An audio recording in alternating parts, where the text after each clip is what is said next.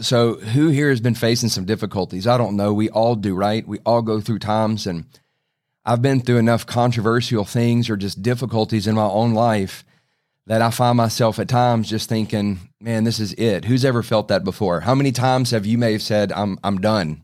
Anybody ever said that? Or you just have you experience heartache or you're you're trusting God for something and everything just doesn't seem to work out, whatever it might be. And it's just it's just difficult. And you just go through some things. I know I do. And there's this I, w- I was I was praying the other night and I love to pray through the Psalms. Um, sometimes I'll just randomly open up to anywhere and just start reading. And it's just so encouraging. I don't know why. It's, I guess it's because David, to me, he, he was not a perfect man at all, but he had a perfect heart after God. And and I know people that they deeply love God in their heart. They you know they so want Him, and they have contradictions in their life. They battle or struggle through addictions or through you know, the you know ramifications of poor life choices. They love God and they just get battered and battered and battered. And right now today, people are just getting hammered and battered in their in their mind and and emotions in so many different arenas. And so this scripture the other night, I was laying in bed, and there are things that I'm praying about and and and that I'm holding on to, and this passage of scripture came up, and I, I don't know why, but I, I knew, I knew this was in Psalm 27. I knew it, and I knew the verse, and and which I don't know why. I'm, you know, I have a lot of scripture that I've memorized, but I just knew exactly where this was, and I grabbed a hold of that, and I started praying that, and I started just meditating on this on this simple verse, and that's what I'm going to share with you right now. Then I'm going to jump off here and let y'all go enjoy your night, everyone. And I am also recording this for my my podcast, Randy in Real Life. If you want to hear the audio later, you can. And this is what David says. This is Psalm 27, 13 and 14.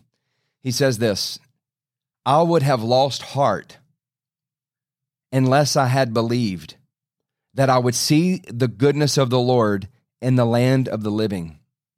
Wait on the Lord, be of good courage, and he shall strengthen your heart. Wait, I say, on the Lord.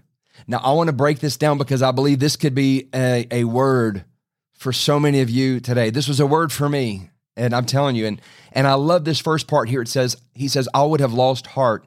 Do you know what it means to to have courage? To have courage means to have heart. So when you become discouraged, it means you've lost heart. And David's saying right here, I would have been discouraged. And you know, discouraged is a very heavy thing. Like the legitimacy of like when somebody's really discouraged, they've they've lost heart, and it'll just it's like um, a shadow of just depression and just uh, you know just dark clouds that hover over you for whatever reason. And David said, "I would have lost heart unless."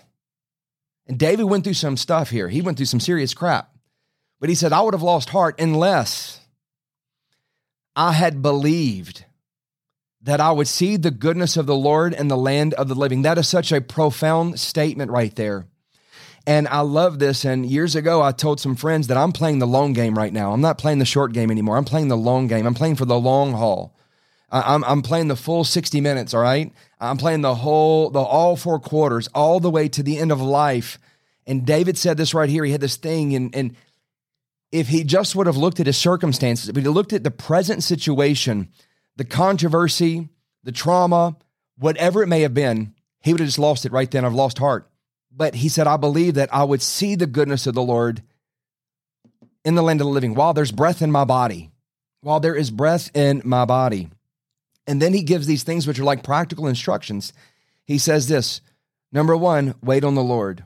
When you don't know what to do, when you're looking at the circumstances and it doesn't look good at all, when you're facing a horrible, horrible situation, a reality, even, number one, wait on the Lord.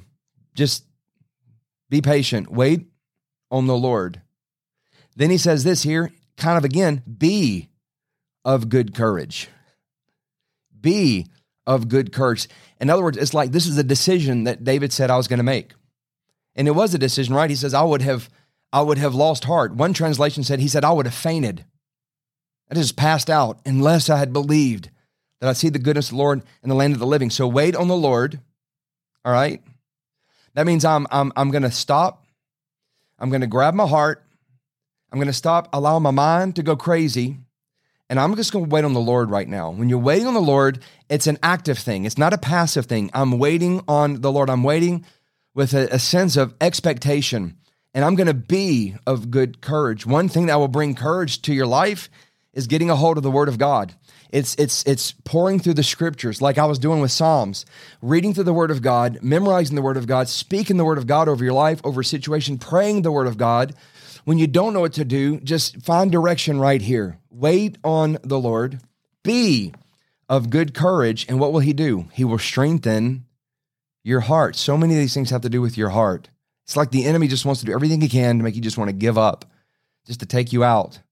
You know, where that's why people say, I just can't do this anymore. I'm done, emotionally depleted. And it says, and he shall strengthen your heart. And then he says this again, and there's an exclamation point here in the, in the New King James. Wait, I say, on the Lord. Don't wait on that situation. Don't wait on some other report. Just take that out of consideration and just wait on him. I'm to wait on him. And and and the other night I just grabbed, I said, right here, whew, right here. Take courage, Rainey. Take courage.